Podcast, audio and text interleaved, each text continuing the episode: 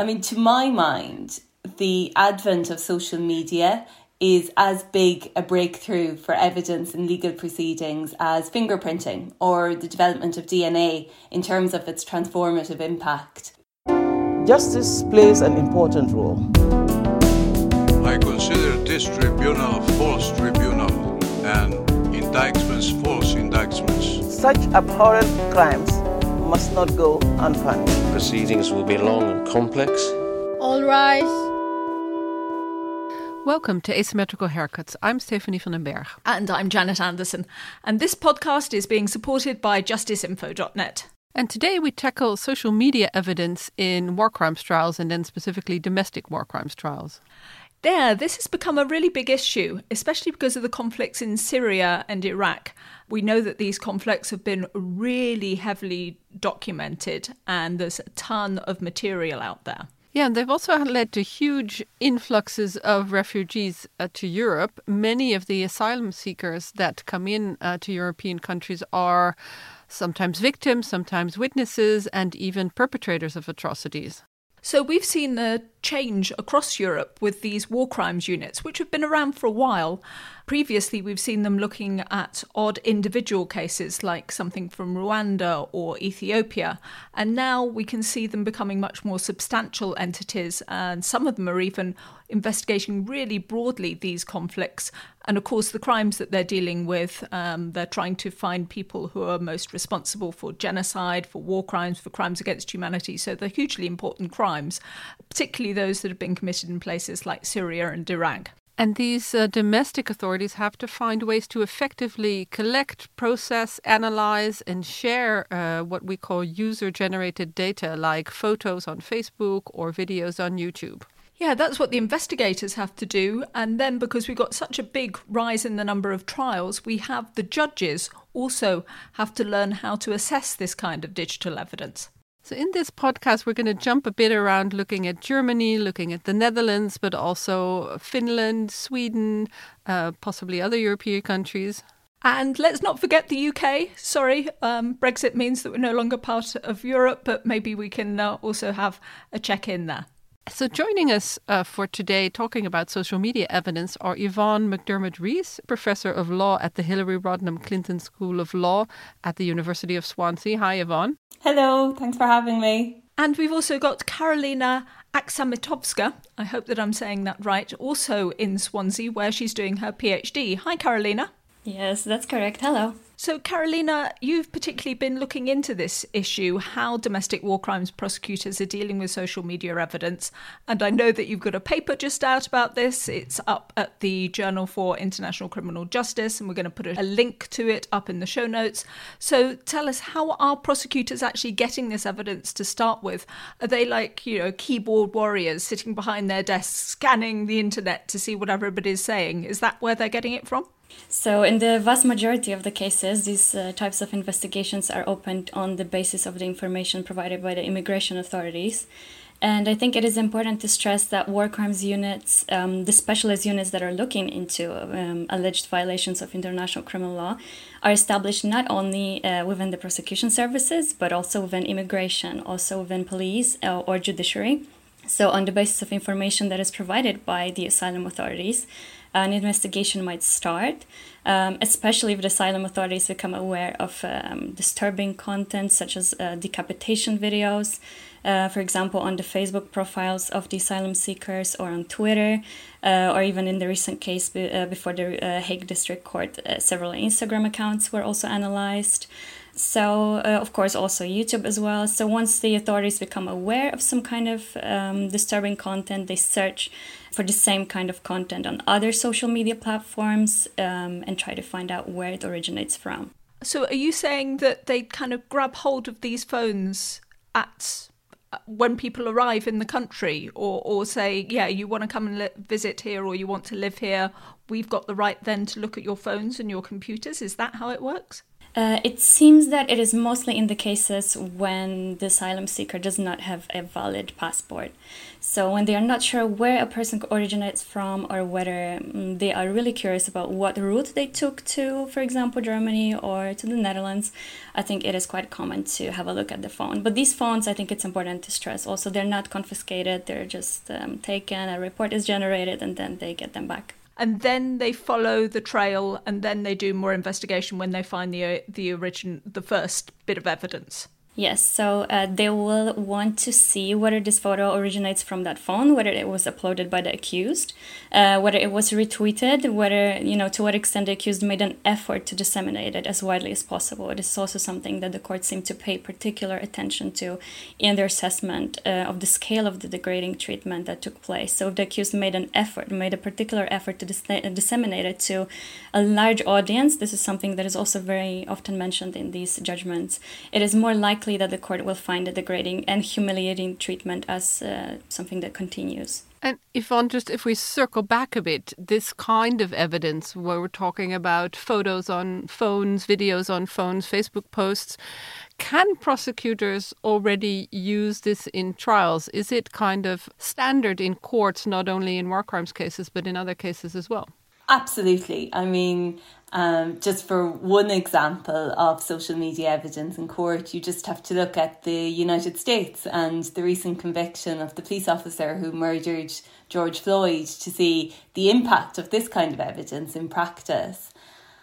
I mean, to my mind, the advent of social media is as big a breakthrough for evidence in legal proceedings as fingerprinting or the development of DNA in terms of its transformative impact you see it all the time, you know. Um, it's almost an instinctive reaction now when people see a crime happening or see some other notable incident happening on the streets, they pull out their mobile phones and they record it. And what that means for courts is that they're no longer solely relying on witness testimony, which does have its frailties. People misremember, they forget details, they can be inconsistent.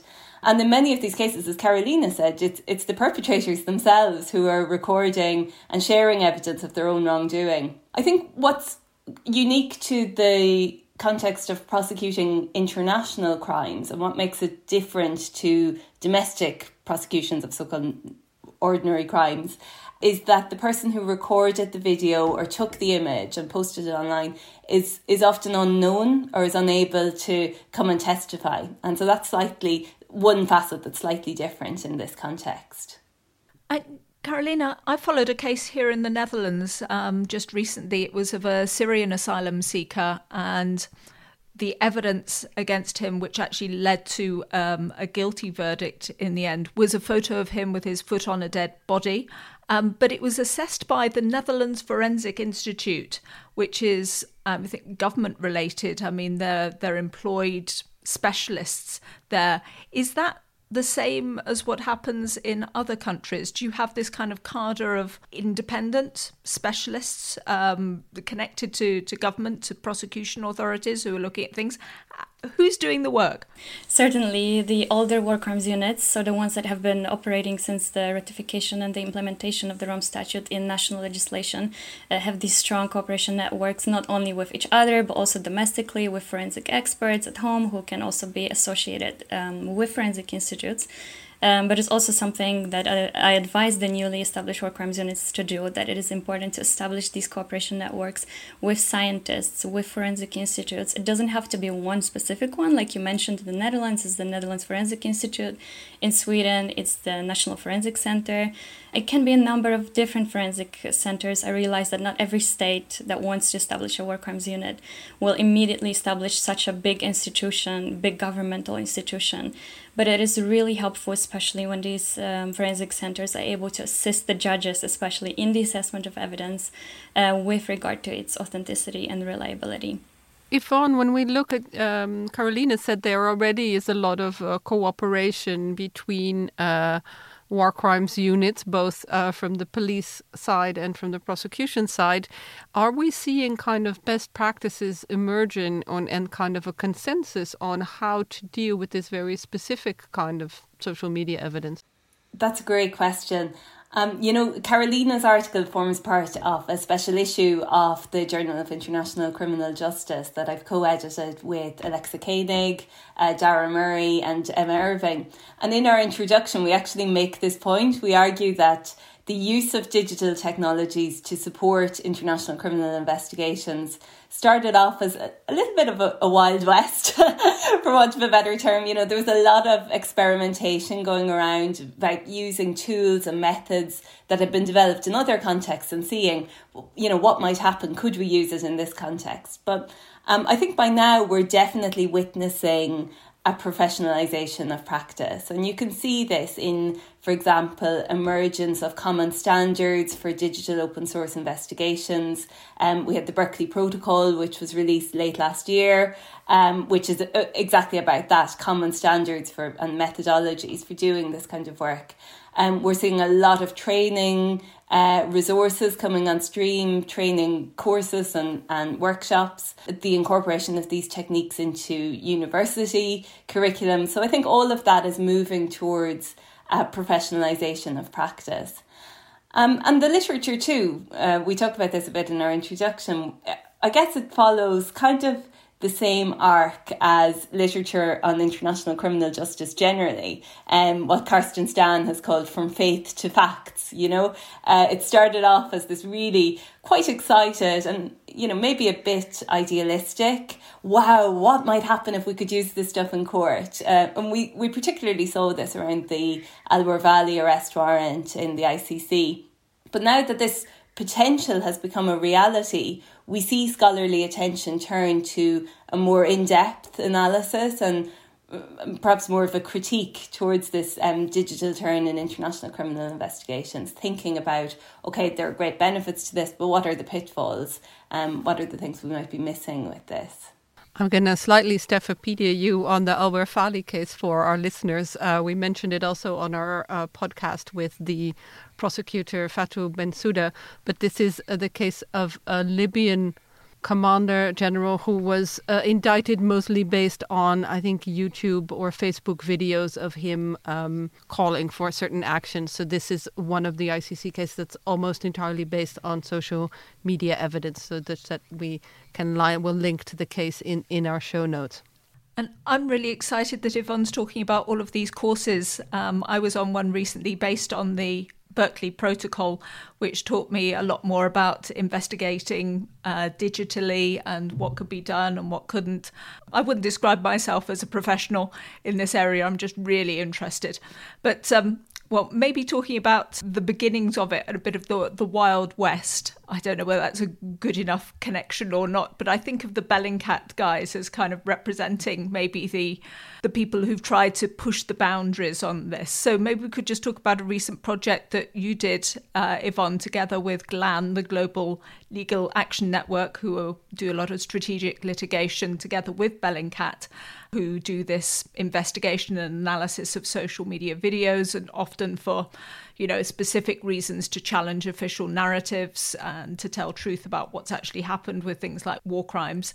And you set up a mock trial recently, or maybe a mock hearing would be a better way of describing it, with lawyers, real lawyers, QCs, Queen's Counsels, and a judge to see whether British courts, or maybe it was English courts, I'm not too sure, could actually accept the evidence of experts like Bellingcat, their kinds of analyses, and see whether that could be used for potentially for a trial. So, could you tell us a bit more about the setup? Sure, yeah. So, um, just by way of background, so GLAN do a lot of work on accountability for breaches of international law um, in the Yemen conflict, amongst many others. But through this work in Yemen, um, they started to get interested in preserving relevant social media evidence. And they worked with Bell and Bellingcat in coming up with a methodology for doing this. Um, but one thing that uh, the lawyers at GLAN and, and myself got asked all the time was what would happen in England and Wales? And the short answer was, we don't know. because as you know, we have a common law system here in England and Wales. So it's not a free proof approach like on the continent. Here, the judge has a wide power to exclude evidence if admitting it would lead to unfairness. Because we haven't had cases like the ones that Karolina discusses in her article here to date, we thought that the best way to test this out would be to devise this mock admissibility hearing. Uh, and we also thought it would be a really interesting way to test the methodology that Glan and Bellingcat had devised. So to see well, what are the weak points here in terms of trying to get this evidence admitted in court, um, and what kind of challenges lawyers might raise to it. So we devised this exercise, which, as you say, was presided over by a judge, Judge Joanna Korner, um, who was just amazing. And four real life barristers um, with two witnesses testifying on behalf of the prosecution in this fictional case. So the clip that we used in the exercise, uh, and the whole exercise is online, I'm sure you'll link to it in the show notes. But uh, the clip was a real piece of footage from Yemen and had been found on Twitter and had been verified by Bellingcat. But absolutely everything else, the defendant, the fictional case that we devised, was was completely fictional. So let's uh, listen to a bit now. I mean, it's you know hours and hours long, so we're not going to play obviously a lot of it. But let's listen to a bit now of Andrew Cayley. He was on the challenging side, let's say the defence side in this case, saying, you know, can we really trust this evidence? He's a Queen's Counsel himself. I mean, we know him from other trials. He's a he's a big figure in, in our world, and he was really trying to undermine the expert report by the expert from Bellingcat, who I, I think is Nick Waters. Now, you also understand that you're obliged to disclose any material which would actually undermine the reliability or credibility of your report. Yes. And, and you've done that, yeah. So, I mean, any material that there was, you, you've disclosed that, or there was none, essentially. Yes. Now, would you accept that if the evidential material or part of it on which you relied to produce your report was flawed, your report would be flawed as well, wouldn't it? Uh, potentially, yes. Yeah, um, so I think you've chosen a really important clip here because I think some people who don't have a lot of knowledge about legal practice think that the role of the expert is kind of like a hired gun, you know, for whichever party instructed them. But what the expert's duty, of course, is to the court and the court alone, and they have a duty to disclose anything that might undermine their own conclusions. And that's really what Andrew was pointing at in this clip. I would say, as an aside, that the entire recording of the hearing is just an absolute masterclass in cross examination and advocacy from all four lawyers who, who were involved. So I think it's worth a listen on that basis alone. But anyway, the defence line of attack had two strands really. Um, the first was that the video itself was inadmissible because it was lacking in authenticity and reliability. And the second was that the report of the expert, that is Nick Waters from Bellingcat, was also inadmissible. Um, so on the first point, they had some really great arguments actually because the creator of the video was unknown and in fact the video had clearly been edited because there were two segments which had apparently been spliced together. So the defence argued, well, you know, what are we not seeing here? Is there a chance that it's been manipulated in some way to remove some exonerating evidence? Um, and then because it had been posted to Twitter, the what we call the metadata, the sort of um, information about the file, the digital fingerprint, um, if you will, had been stripped from the video. And that's common with social media platforms. When you upload a video, it strips that metadata. So there was a lot of stuff missing around the video. Um, the defence also raised some arguments around bias, around like, you know, what you see or not see when you conduct one of these searches. So there were some interesting points that was a clip of how the defense is trying to undermine the expert. Now let's hear a bit of how the expert presented the technical side of the evidence of social media, in this case from Twitter, as Yvonne mentioned, so that the judge, Joanna Korner, a former UK High Court judge, now a judge at the International Criminal Court, can understand his analysis. When Bellingcat downloaded uh, this video, uh, they ensured that a hash was produced of the video. Uh, this is a digital fingerprint um, which uh, can be then compared against other hashes of the same video at a later time and date uh, to see if any changes have taken place. And if, if any changes have taken place within the video, then that hash, that fingerprint would change. Um, so, sorry, so, so just, to get this straight, so you're looking at the stage at which it was downloaded by Bellingcat and whether any changes after its download had taken place. That is correct. Um, I should have made that clearer in my statement, um, for which I apologize. Uh, to be clear, as videos and images like this are posted on Twitter and Facebook and some other uh, some other services such as social media, uh, the metadata and EXIF data is actually stripped uh, from them. Um, so therefore, the analysis that was carried out uh, for this, or in reference to paragraph 34, uh, was regarding the, the video presented to me by Bellingcat. So Yvonne, in the end, Judge Korner said yes, she would accept this evidence, but it was just a mock hearing. So what does this tell us? Uh, you know, how how uh, likely is it that this kind of evidence would then also be accepted in, for example, uh, you know, domestic case or even an ICC case? Yeah, so um, I would caveat this whole discussion with a massive disclaimer that this was a fictional exercise, and of course, not binding in any way on any court or or judge. Um, and the second, I think, important caveat to note here is that even though the judge ultimately decided that the evidence could be admissible, admissibility is really only half the story.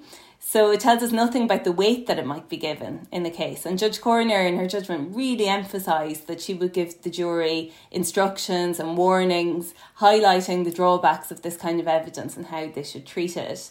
In terms of general takeaways from Judge Korner's ruling, which is, you know, so rich in legal analysis and again available online if anyone would like to listen to it, um, I think it was really on the knife edge on the question of admissibility. And Judge Korner emphasised a number of factors that might not actually be present in a real life case, including the existence of other corroborating evidence in the fictional scenario that we devised. I think one issue for me that I found really interesting was this whole issue of who is an expert. Um, because Bellingcat and other groups who do this open source investigative work and who train others on it are always keen to point out, like the people like you, Janet, who've done one of these courses, you know, anyone can learn this stuff. It's, it's you know, unlike a medical expert or something like that. There's no professional body, no established scientific community around this stuff. Although you know, by now I think the methods, things like geolocation and chronolocation, are, are fairly well established. Um, so, but I thought that was a really interesting issue. And on Nick, Judge Korner really emphasised his level of experience, which not every open source investigator might have. So I think it's quite hard to draw solid answers on the, you know, what would happen in England and Wales question from this exercise. But I think it was really illuminating on the kinds of issues that we might expect to be raised. One thing that strikes me is that this was an exercise, but we are very soon in the Netherlands probably going to see kind of a live, a real core, a real trial uh, when the MH17 trial, which uh, in June will go into uh, the substance of the case, uh, which relies enormously on Bellingcat reconstructions. And so that's something that we follow and that I follow for Reuters. But there you, you can really, we're probably going to really see played out in a Dutch court how this type of Bellingcat evidence gets assessed by judges and also how the defense will try to undermine it. And we've seen a bit already in the preparatory, uh, you know, in the Netherlands, there's a very long preparatory uh, uh, way before the trial starts. And the defense was already saying, you know, who are these experts? We haven't talked to this person. What are the qualifications? So I expect to see a lot of that. I wanted to bring uh, Karolina back in uh, on this to ask when you listen to something like that mock hearing, Karolina, do you think that in Europe it would it would go differently in some way. Are judges in Europe already far more on top of this kind of evidence, or do they treat it in a different way? I don't know. Maybe even the civil law system treats things differently. Um, yes, so I think the judges in general are used to having the experts from the forensic institutes that can advise them on anything, so there's this freedom. But the expert knowledge um, is not necessarily used in all of the cases because the police inv- investigators can conduct their own geolocation and shadow analysis.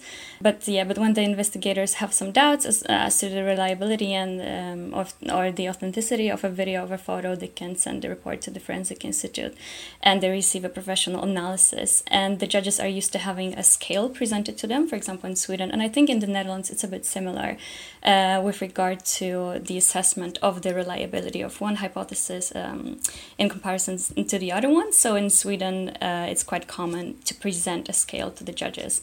It's a scale from minus four being completely unreliable up to plus four that is completely uh, means mostly reliable.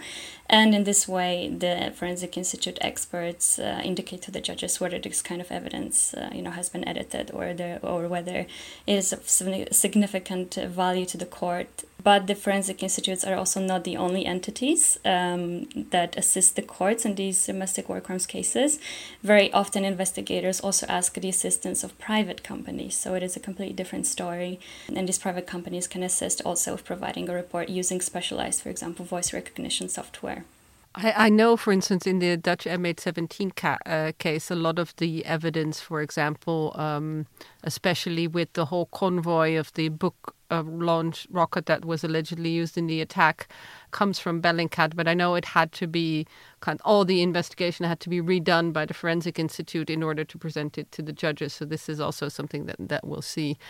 One thing that that strikes me is that when I did the story about um, apps being used to record evidence uh, for war crimes, a lot of lawyers told me the problem is really uh, on the international level with judges. They are usually at least over 50, uh, often over 60 and in their 70s, and you have to explain all this kind of very new technical evidence.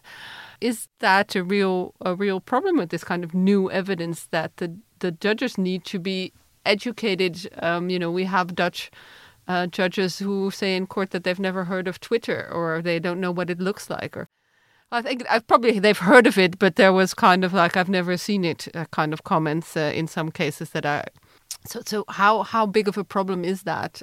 I think I'll ask Karolina first for the you have the European perspective, and then we'll move to Yvonne for the helicopter view. Um, so I am only basing my analysis on reading these quite short judgments in the civil uh, law tradition. So there is no indication really of whether Twitter is something controversial. But I think uh, really right now seeing also reference to Instagram posts, I think that it is becoming more and more common, and I think judges are becoming more used to it because otherwise uh, i think this would th- there would be no convictions i guess but there are convictions on the basis of these posts. Yeah i mean i hear this argument a lot and i have to say i feel kind of uncomfortable with it this idea of like fuddy duddy judges they don't know how to use a computer. Um in my experience it's it's not true you know that judges do seem to uh, be able to grasp. And let's look at it i mean this stuff isn't hugely technically complex compared to some of the other, if you think about uh, DNA evidence or forensic evidence, it's massively complicated and something that no one would ever come across in their daily lives.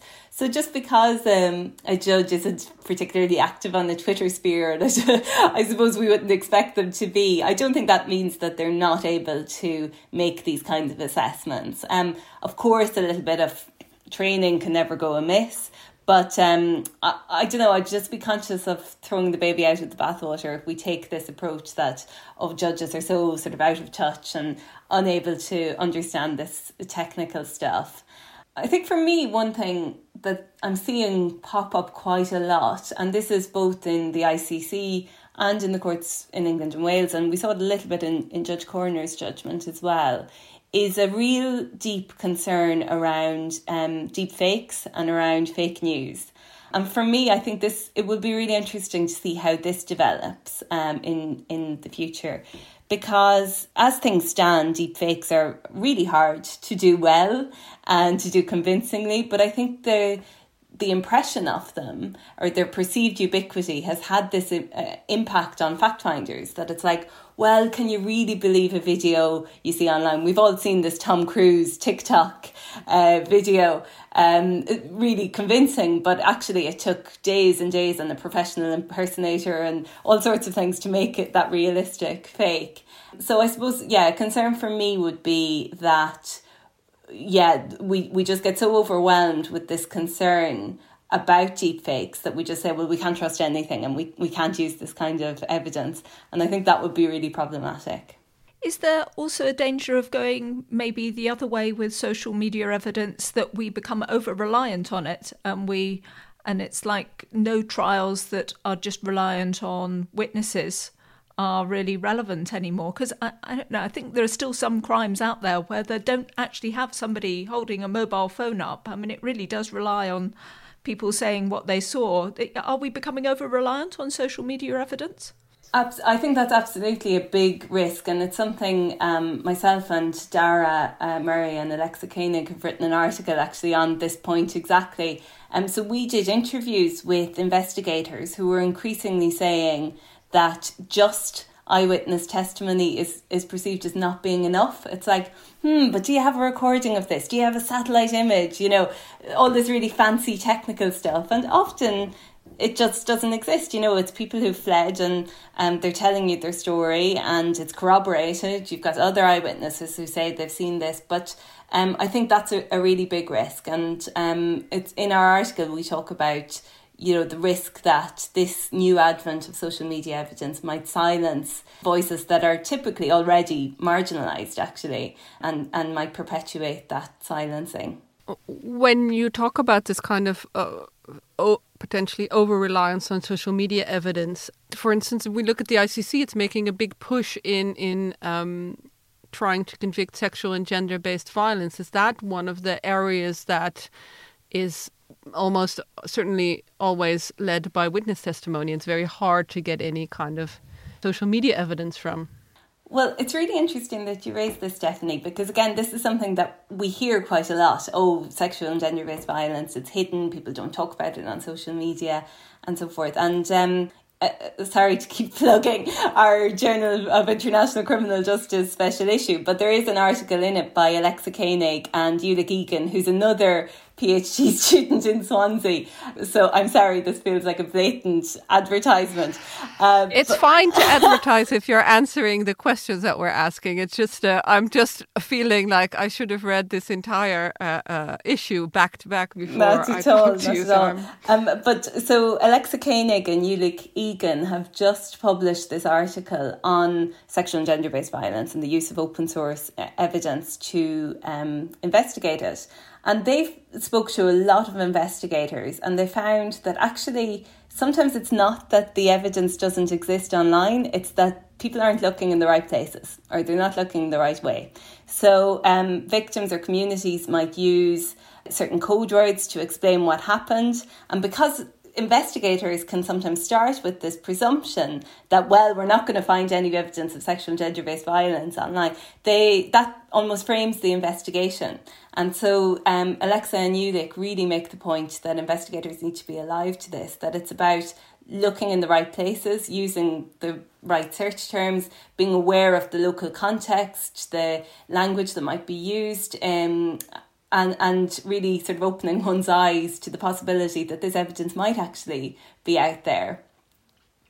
Yeah, so that we're talking about things of that obviously or potentially people are not going to film themselves raping somebody, but somebody might there might be kind of aftermath things you can see, preparations you can see, uh, but also uh, hashtags and terms victims use that are not hashtag I was raped, which you know a lot of people won't actually come and say, uh, but something like hashtag harassment or something like that, and that you or local language, and that you would need to know that. Is yeah, and actually, I think sometimes these incidents unfortunately are um, uh, recorded and and uh, you know we've had domestic trials here in England and Wales where the perpetrator is recorded and shared with their friends uh, this evidence so yeah, I mean, I'm not saying that it's certainly there are incidents where it's not, but uh, you know, I think we we need to keep an open mind to this. No, I think this is also my misperception of social media evidence, where I think like, oh, they they posted it on Facebook, but obviously we've all heard of people recording things that they shouldn't have and then sharing it in a WhatsApp group or with their mates or something like that, and that is of course also social media evidence. I just want to say thank you so so much to both of you for uh, opening up this this whole world um, to to tell us more about it. But before we let you go, we always like to ask a few uh, asymmetrical haircuts questions. Uh, start off with you, Karolina, which is: Is there any question that we should have asked you that you haven't been asked that you'd like to answer anyway? Some aspect of your research that is really interesting, but we didn't get to, or give us give us one bit of technology that you are fascinated by. I think a very fascinating piece of technology used in these cases is facial recognition technology, uh, but also technology that is used to identify perpetrators even on the basis of the smallest details, such as birthmarks. Uh, so, for example, in Sweden, there was a perpetrator that was identified on the basis of a birthmark on his finger um, that he placed, I think, uh, accidentally in front of a camera. And just on the basis of that, uh, he was identified in court. So, I think that's really interesting. Yvonne, from your side, uh, any other articles we didn't ask about that you'd like to plug now? yeah, so in our article on biases, we have a section on overcoming bias and different methods that can be used um, to make sure that investigators don't fall into these traps of cognitive biases that can uh, apply. But there was a really good example from a few years ago, and you may have come across this video, uh, the Syrian hero boy I don't know if you've seen this. So it's a video that purports to show there are all these gunshots firing and everything and you see a little boy running and from behind a car he rescues what looks to be a sister or a little girl and he you know takes her through the crossfire and it was shared widely online you can hear some people speaking Arabic. You can see some oil cans with writing in Arabic on it. It's a desert kind of um, scenario. And people were saying, oh, look, this Syrian hero boy. Uh, but it turned out the video was actually um, recorded in Malta on the set of the, the Gladiator film. And in kind of talking about this example, we talked about how an analysis of a, a piece of content has three facets. So you look at the um, the digital facet, so that might be any metadata, anything you can find in it, the content, so that's saying, well, look, you know, we can see it, it looks like a desert, it looks like it, uh, we can hear voices speaking in Arabic. And that's what a lot of people did in concluding this. One investigator from the BBC, I think, said, We don't know where exactly this was taken, but we can be sure it was Syria.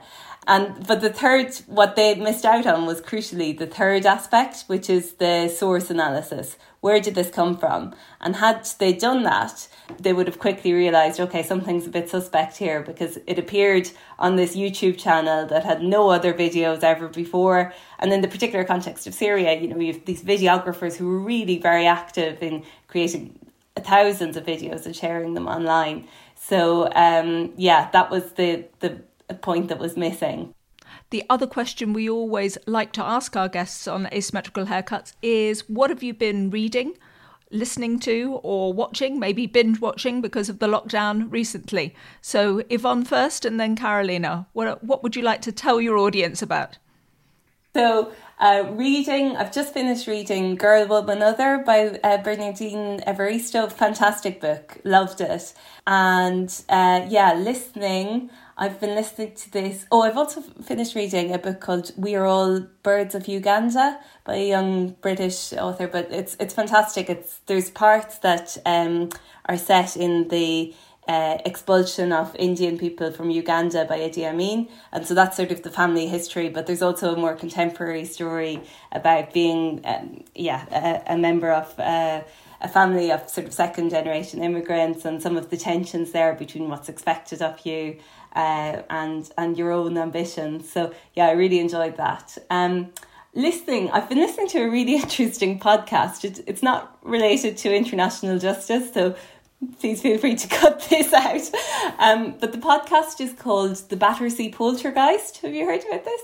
And yeah, so it's about uh, a, an alleged haunting in the 1950s in this house in London. And the lady who was at the centre of it, she was a 15 year old at the time, is still alive. She's in her 80s and she's been interviewed as part of it.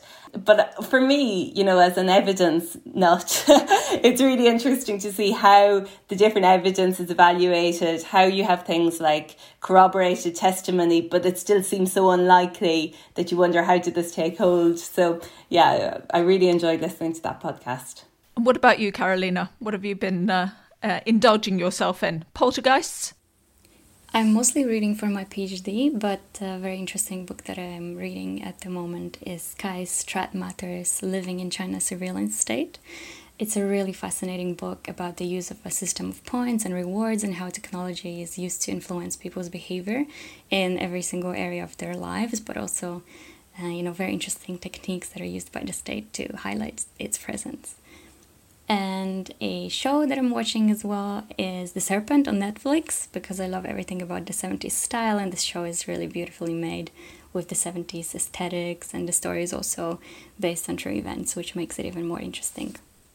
Thanks very much for these recommendations, um, and thanks very much for uh, talking to us about these kind of um, challenges, but also possibilities with social media evidence. And uh, I'm going to be uh, having to deal with a lot of them in the MH17 case, which I'm sure we'll talk more about in this podcast, and uh, hopefully also get you back at some future date when there's a really big trial with, uh, which is all about uh, Facebook evidence, for example.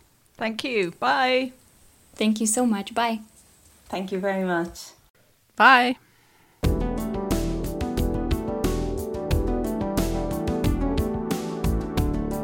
This podcast was created and presented by Janet Anderson and Stephanie van den Berg.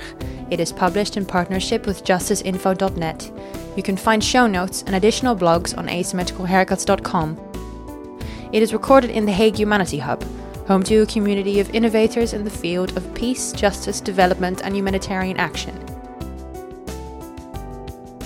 Music is by audionautics.com, and the show is available on every major podcast service, so please subscribe, give us a rating, and spread the word.